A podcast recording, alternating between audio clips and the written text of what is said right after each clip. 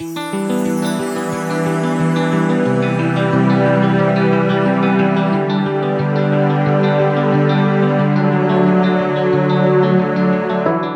Wohlstandsbildner Podcast. Heute mit der Frage Vermögensaufbau. Was ist es eigentlich? Oder Vermögen aufbauen. Wozu eigentlich? Man nennt es auch Expertenblindheit oder vor lauter Bäumen den Wald nicht sehen. Also jahrelang über etwas referieren, aber eine der zentralen, scheinbar selbstverständlichen Vokabeln nicht zu definieren und in einen klärenden oder erläuternden Kontext zu stellen. Den Schuh, den ziehe ich mir an für den Begriff Vermögensaufbau. Und danke einem Hörer, dass er mich auf diesen blinden Fleck aufmerksam gemacht hat und dass er vor allem so selbstkritisch und selbstsicher war, diese Frage, was ist eigentlich Vermögensaufbau, nicht für zu einfach oder zu selbstverständlich zu halten. Denn das ist sie ganz und gar nicht. Wäre die Antwort nämlich jedem klar, hätten wir in Deutschland und weltweit nicht diese weit aufgeklappte Schere zwischen arm, abhängig und zwangsweise arbeiten und vermögend, frei und spaßweise aktiv sein. Ich schließe mich einer Vermögensaufbaudefinition an, die wohl nur in Investorenkreisen bekannt ist, denn wenn ich diese Definition in Google als Zitat eingebe, wird nur meine Seite gelistet. Alle Ökonomen, mit denen ich gesprochen habe, kennen diese Definition schon mal nicht. Die sind vielleicht gut drin, Vermögen zu analysieren, aber Vermögen aufzubauen, darin sind sie nur selten bewandert. Wirtschaftliche Kompetenz, das sieht man hier, muss halt nichts zu tun haben mit finanzieller Kompetenz im Sinne einer Bildung für Wohlstand. Oder anderes Beispiel dafür. Auch Steuerberater und Wirtschaftsprüfer mögen gut im Analysieren von Zahlungsströmen und im Zuordnen von Belegen sein, aber bitte mit finanzieller Bildung, mit dem Zweck Vermögen aufzubauen, hat das nichts zu tun.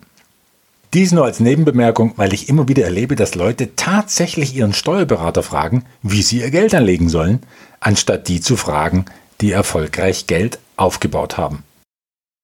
Weitreichende Zustimmung findet meine Definition für Vermögensaufbau allerdings bei Menschen und Institutionen, die sich ein großes Vermögen aus eigener Kraft aufgebaut haben.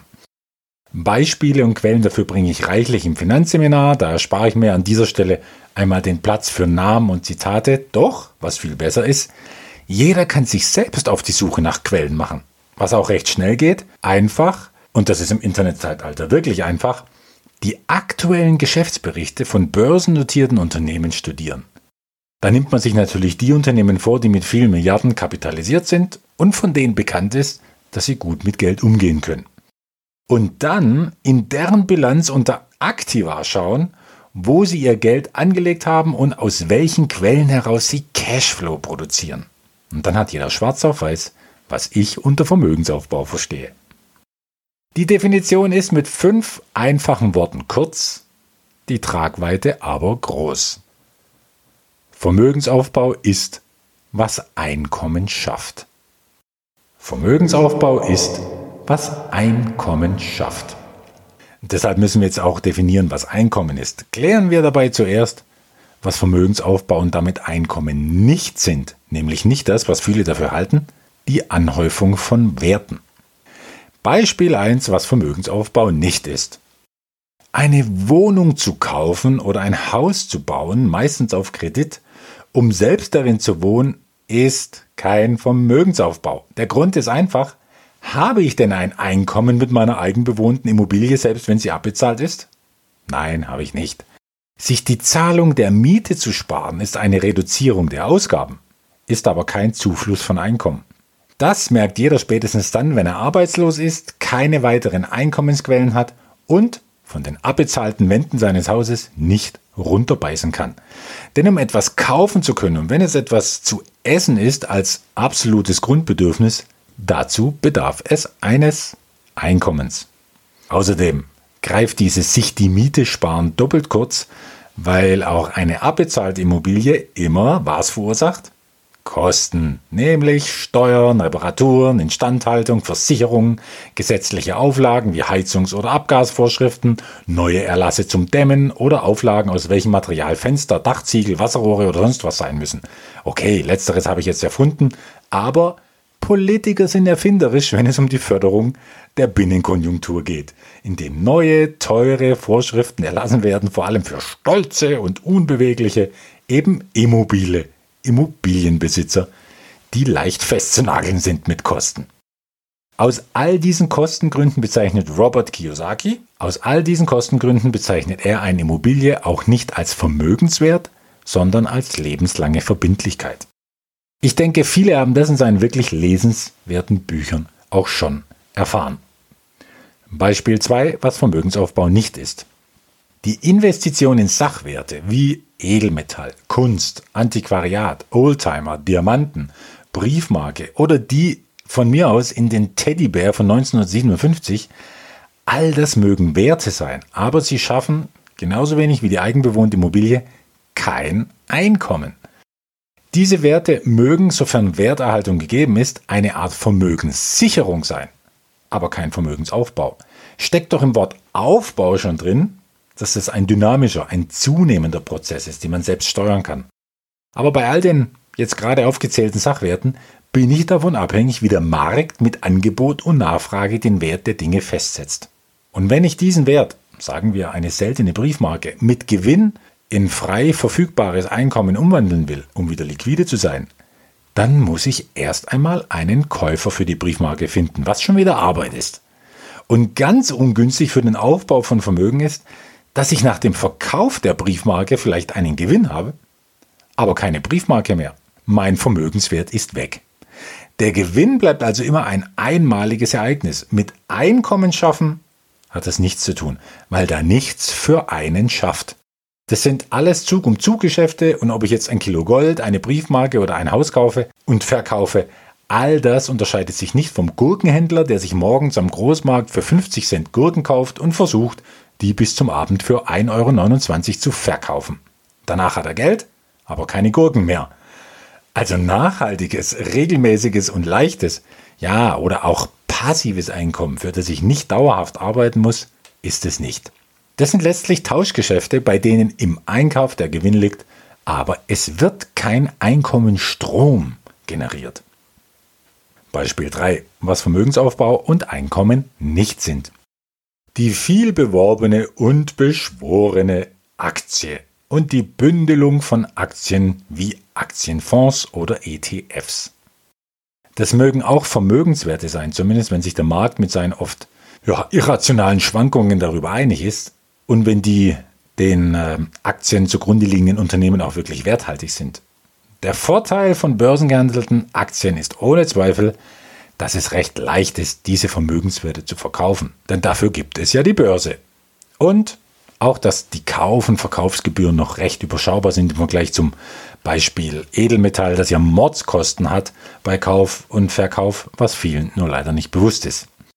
Aber wenn Aktien Einkommensquelle sein sollen und nicht Spekulationsobjekt, dann brauche ich viele Aktien im Portfolio, auf deren regelmäßige Dividendenauszahlung ich hoffen muss oder hoffen kann. Und hier kommt ein Begriff ins Thema hinein, der mit strategischem Vermögensaufbau nichts zu tun haben sollte. Ich muss hoffen, dass eine Dividende fließt. Und Hoffnung ist eine Sollbruchstelle, ist ein Mangel an Plausibilität und geht nach Murphy's Law gerne gerade dann schief, wenn man am meisten auf eine Auszahlung angewiesen sein sollte. Sicher, es gibt dividendenstarke und zuverlässige Aktien, doch selbst die können erstens durch Krisen wie Corona in die Knie gezwungen werden dann fällt meine Dividende im Aus. Und zweitens sind Aktien mit stabilen Dividenden teuer, weil solche Aktien nun mal jeder haben will. Ich muss also schon etliches Vermögen haben, damit spürbar weiteres Vermögen dazukommt, um solche Aktien kaufen zu können. Mit entsprechenden Geldmitteln geht es natürlich auch. Der derbe Spruch des Teufels, der stets auf den größten Haufen scheißt, stimmt natürlich auch hier. Wer aber Vermögen aufbauen will, mit vielleicht geringeren Mitteln zu beginnen, der wird die Erfahrung machen, dass effektiver Vermögensaufbau mit Dividendenaktien eine recht mühsame Geschichte ist, wenn er sich die überhaupt leisten kann. Bei diesen drei Beispielen, die für mich keine einkommensschaffende Instrumente darstellen, will ich es mal belassen. Auf Zinsprodukte wie auch auf alles, was zur sogenannten Altersvorsorge zählt, gehe ich jetzt auch nicht ein. An anderer Stelle habe ich wahrlich genug darüber gesprochen, dass gerade die vom Gesetzgeber so, ja, so geförderten und beworbenen Altersvorsorgeprodukte wenig bis nichts mit Vermögensaufbau, aber womöglich viel mit Lobbyarbeit zu tun haben. Zum Wohle Einzelner, die dann in Fernsehshows wie der Höhle des Löwen dann den Unternehmensförderer spielen dürfen auf Kosten Hunderttausender, die sich nichts fürs Alter angespart, sondern die sich in bitterböse Verluste hineingespart haben. Was sind es nun für Einkommensquellen, die einen regelmäßigen Zufluss von Geld und damit einen dynamischen Vermögensaufbau ermöglichen sollen? Die für mich zwei wichtigsten und größten sind erstens Einkommen aus Vermietung und Verpachtung. Zweitens Erträge durch Produktivkapital. Und genau das bildet sich vornehmlich in den drei Säulen eines Wohlstandsbildner-Portfolios ab. In den Säulen 1 und 2 schaffe ich mir regelmäßige Geldzuflüsse, ohne dafür arbeiten zu müssen, durch die Investition in Infrastrukturprojekte und in Entwicklungsimmobilien. dazu kommen noch die Gewinne beim Verkauf der jeweiligen Projekte, was alle paar Jahre schubweise meine Liquidität zusätzlich erhöht und mir die Möglichkeit gibt, mein Portfolio den Gegebenheiten der Finanzwelt anzupassen. Gegebenheiten, die sich ja in immer kürzeren Zyklen gehörig wandeln und daher immer mehr Anpassungsfähigkeit erforderlich machen. Diese Art Einkommen ist übrigens viel lukrativer und vor allem müheloser im Vergleich zu den Einnahmen aus Vermietung und Verpachtung, die ich durch eine Wohnung oder ein Haus generiere, die ich vermiete. Und ich habe ein geringeres Klumpenrisiko. Aber keine Frage, ein Haus oder eine Wohnung zu kaufen, um sie zu vermieten, ist eine weit klügere Investition. Das ist nicht nur ein Vermögenswert, das ist dann wirklich ein Investment. Weit klüger, als selbst darin zu wohnen. Aber es ist eine kleinere Investition Sünde, einfach weil es bessere Möglichkeiten gibt, regelmäßiges Einkommen zu generieren. Und davon kann sich jeder überzeugen, wenn er die zu Beginn des Podcasts erwähnten Bilanzen der milliardenschweren Unternehmen studiert.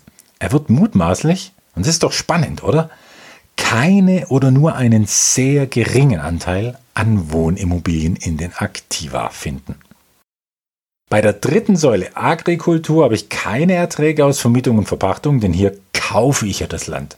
Ich verpachte es nicht, sondern ich lasse es bewirtschaften. Das ist viel produktiver. Also, das Land mit seiner Wertsteigerung dient nur als Vermögenssicherung. Die eigentlichen Erträge gewinne ich, indem das investierte Kapital in Produktivkapital umgewandelt wird. Ich finanziere also produktive Wertschöpfungsketten, um Produkte oder Dienstleistungen herzustellen, die eine dauerhafte Nachfrage haben. Und daraus bekomme ich dann ein oder zweimal im Jahr, je nachdem, wie es gestrickt ist, meinen Anteil am Ertrag. Im Detail habe ich das ja schon in früheren Podcasts dargestellt. Kann jetzt jeder in diesen drei Säulen die Vermögensaufbaudefinition Vermögensaufbau ist, was Einkommen schafft, wiederfinden? Ich glaube, es gibt viele gute Möglichkeiten, Einkommensströme aufzubauen. Ich kenne ganz gewiss nicht alle. Meinen Einsatz habe ich mir abgeschaut von denen, die mit vielen Millionen und Milliarden ein sehr hohes Einkommen schaffen und das verhältnismäßig krisensicher, um stetig wachsen zu können. Denn Wachstum und Aufbau im Wort Vermögensaufbau sind ja letztlich Synonyme. Ich fasse also zusammen. Vermögen aufbauen bedeutet also Einkommen zu schaffen mit Produktivkapital, das dauerhaft Einkommen in Form von Erträgen erwirtschaftet. Im Gegensatz zu einer Verbindlichkeit, die vielleicht auch Einkommen, aber zusätzlich dauerhaft Kosten verursacht. Und Vermögen haben bedeutet, mein Produktivkapital versorgt mich regelmäßig mit so viel Geld, dass ich ohne Arbeit oder sonstigem Energieeinsatz für Geld mein Leben so gestalten kann, wie ich will. Und das ist für mich wirtschaftliche Absicherung oder eine Stufe höher finanzielle Souveränität. Und die kann jeder erreichen, wenn er nicht erst mit 65 damit beginnt und wenn er weiß, was Vermögensaufbau ist. Ich kann nur jedem, der noch nicht auf dem Weg ist, zurufen, los geht's. Krisen durch Viren, amerikanische Präsidenten oder sonst etwas hervorgerufen, verlieren weitgehend ihren Schrecken und der Weg macht viel Freude. Viel Erfolg dabei.